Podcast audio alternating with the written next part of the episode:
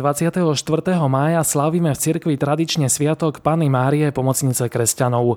Titul pomocnica sa objavuje už od 16. storočia v loretánskych litániách. Tento titul Matky Božej bol uctívaný aj v Turíne, kde bolo pod týmto menom pri kostole svätého Františka z Paoli jedno bratstvo. Tom bolo sem prinesené pápežom Piom VII, ktorý sa vracal z napoleonského zajatia. Spomínaný pápež sa chcel poďakovať Márii, pomocnici cirkvi a tak ustanovil jej sviatok na 24.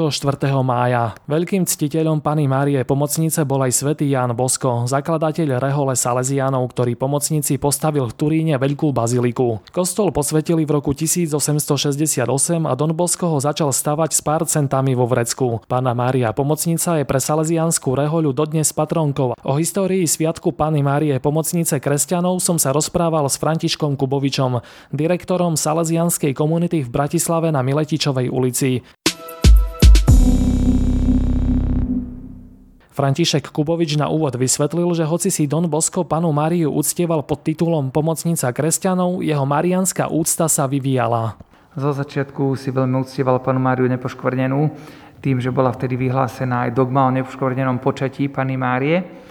A potom začal si teda uctievať panu Máriu pod titulom Mária pomocnica kresťanov. Z toho dôvodu teda hovoril, že žijeme v ťažkých časoch. A teda tie časy v tom čase naozaj boli také ťažké. Ten titul Auxilium Christianorum, pomocnica kresťanov, vlastne má taký pôvod z nejakého 16. storočia za pontifikátu pápeža Pia V, keď teda kresťanské vojska zvíťazili bitke pri Lepante nad tureckými vojskami. Vtedy bol ustanovený sviatok Ružencovej Pany Márie, ale to vzývanie Mária pomocnica kresťanov sa tak stále ako si vžil tak do tej ľudovej aj zbožnosti a práve tí vojaci, ktorí sa vracali z tej bitky, tak v Lorete tam ďakovali pane Márii a tak sa teda e, šíril tento titul Mária pomocnica kresťanov. Salesian František Kubovič dodáva, že najväčší zlom v úcte Pany Márie pod titulom Pomocnica kresťanov nastal v roku 1815. Marci sa z jedného antického obrazu v kostole, ktorý bol na spadnutie v dedinke Fratta pri meste Spoleto, prihovorila pána Mária 15-ročnému dieťaťu a začala preukazovať milosti a priazeň. Samozrejme teda, že arcibiskup mesta Spoleto, monsignor Arnaldi, tak hneď teda to dal prešetrovať a bol teda veľmi taký dojatý tou nábožnosťou a dal tomu posvetnému obrazu titul Auxilium Christianorum, pomocnica kresťanov, a sám sa stal takým veľkým nadšencom týchto udalostí. A naozaj vtedy teda boli tie aj v cirkvi také veľmi také napäté obdobie bolo, pretože už bolo jasné teda, že asi Vatikánsky štát končí, vznikalo nové Taliansko, ktoré sa zjednocovalo a vlastne v tom čase aj biskup sa stal cieľom mnohých polémik, útokov, očierňovania od teda mnohých antiklerikálov, liberálov, ktorí v tom čase útočili na církev. A tak práve toto spoleto, tie udalosti, ktoré sa tam udiali, tak veľmi tak pozbudzovali aj tých talianských katolíkov a to posolstvo bolo, pán neopustí svoju církev prostredníctvom svojej najsvetejšej matky a v rámci prostredníctvom nej vykoná teda zázračné a úžasné diela. Pápež Pius VII, keď sa v roku 1815 vracal z napoleonského zajatia, sa chcel poďakovať eh, Márii pomocnici, církvi a kresťanov a ustanovil vtedy jej sviatok na 24. mája. František Kubovič pripomína, že tento rok máme 24.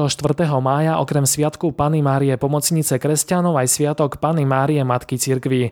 Tento sviatok vyhlásil v roku 2018 pápež František a v cirkvi si ho pripomíname na Svetodušný pondelok. Takže vlastne tieto obidva sviatky tak ako si tak splývajú a hovoria o tom, že Pana Mária je tá, ktorá teda ochraňuje cirkev.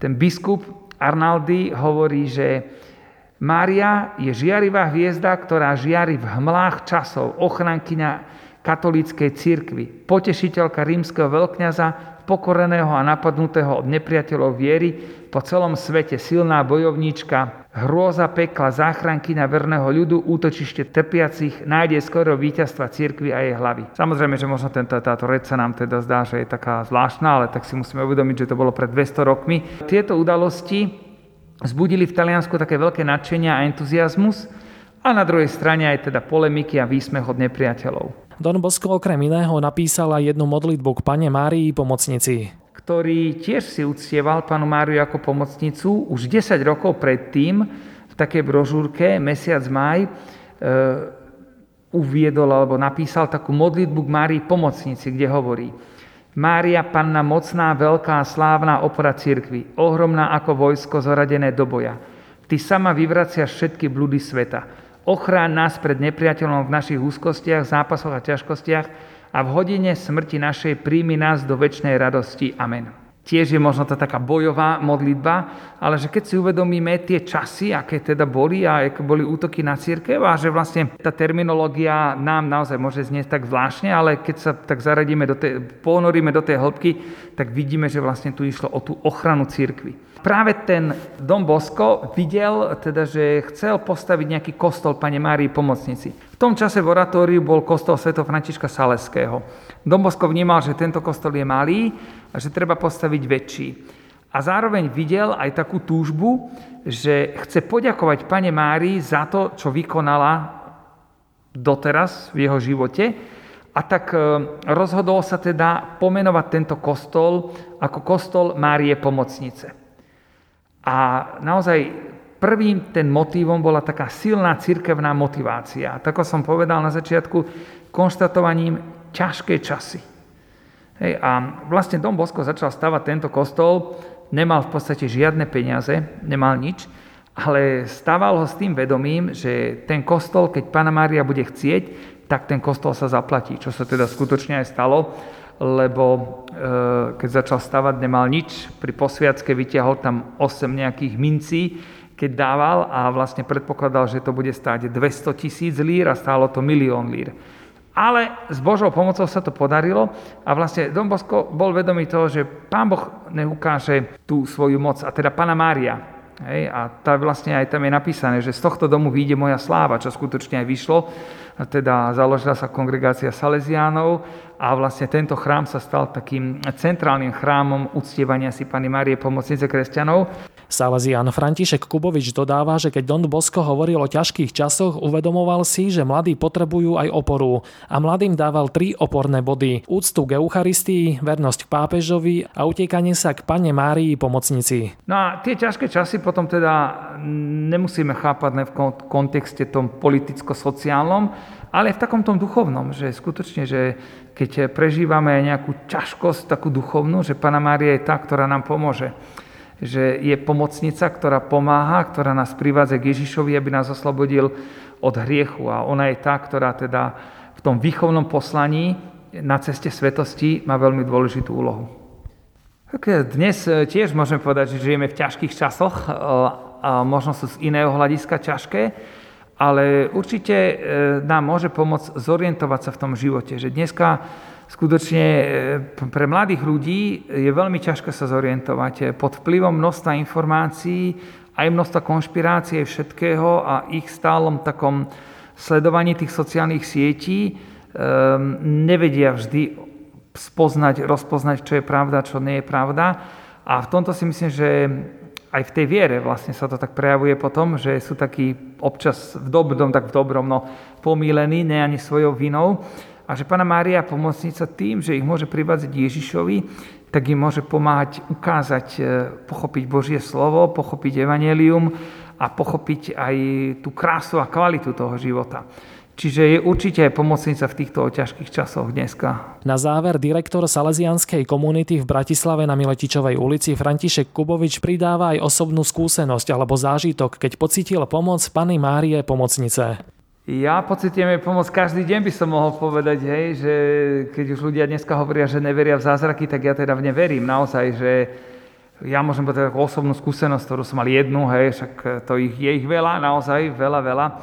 Takú jednu, ktorú by som možno povedal pred 4 rokmi sme mali ísť na púť do Talianska. Chceli sme ísť teda pozrieť Pátra Pia, potom do Neapolu a tak. A všade už som mal vybavené to ubytovanie. A jediná vec, ktorá teda chýbala, bolo to ubytovanie v Neapole. Mal som tam také ako nejaké dohodnuté, nejaký pán mal vybaviť a potom zrazu začiatkom mája, že a on už teda nejako zabudol na to a nič. No tak všetko vybavené, tak som taká ošemetná situácia. Tak som vtedy hovoril, no tak dobre, tak zveríme to teda deviatniku Pane Márii pomocnici, že Pána Mária nech sa postará. No a teraz teda sme sa modlili deviatník a ja som sa teda modlil veľmi tak vrúcne. No a bolo to 24. a ja som ešte tak každý deň chodil na ten internet pozerať na ten mail, že no, či ten pán sa ozve alebo čo a nič proste. No ani, ani toho 24. Mali sme tu omšu v kostole slávnostnú, skončila sveta omša, pred kostolom kopec ľudí, ešte také občerstvenie, také veľmi milé to bolo vtedy a a zrazu prišli za mňou chlapci, že je tu nejaká dievčina, ktorá ako chce s nejakým kňazom sa rozprávať a tak. A že ona teda po anglicky rozpráva, ja teda po anglicky nehovorím, ale tak zavolali a tak. No a zrazu sme zistili, že ona rozpráva po taliansky a že ona je z Neapola. A teda vlastne ja som sa s ňou porozprával, som jej povedal, že čo teda ako a tak. A ona to, hneď sme sa skamarátili, zavolala otcovi, jej otec zrazu, na druhý deň som mal tri druhy ubytovania a teda vlastne potom sme teda vybrali, aj sme tam boli, aj toho otca som spoznala tak. A to bolo tak, že ona išla okolo a videla, že teda bolo všetko vyzdobené, tu boli vlaječky pani Márie a ona si niekde zabudla občianský preukaz, ona teda talianka tu pracovala v Bratislave, tak sa len tak zastavila, lebo tiež chodila kedysi do oratória, že chcela vedieť, čo sa deje. Tak hovorím, to by človek ani si nevymyslel, že jak pána Mária to tak zariadila a skutočne teda púť dopadla veľmi dobre a som presvedčený o tom, že pána Mária to celé tak zariadila. Posledná taká, taký zázrak, ktorý skutočne môže byť ten, že my sme tu teda na Miletičovej predstavovali to naše oratórium a skutočne, že za ten rok a pol, čo sme to robili a jak je tá korona, že sa to podarilo, nemali sme, nikomu sa nič nestalo, teda ani korona nebola ani v komunite, ani nič, že to je úplne neuveriteľná, úžasná vec, že ľudský, ľudský je to nevysvetliteľné. Takže tá Pána Mária robí zázraky aj dneska, nie len tie duchovné, ale teda aj, aj také tie materiálne, ktoré sú potrebné pre ten život.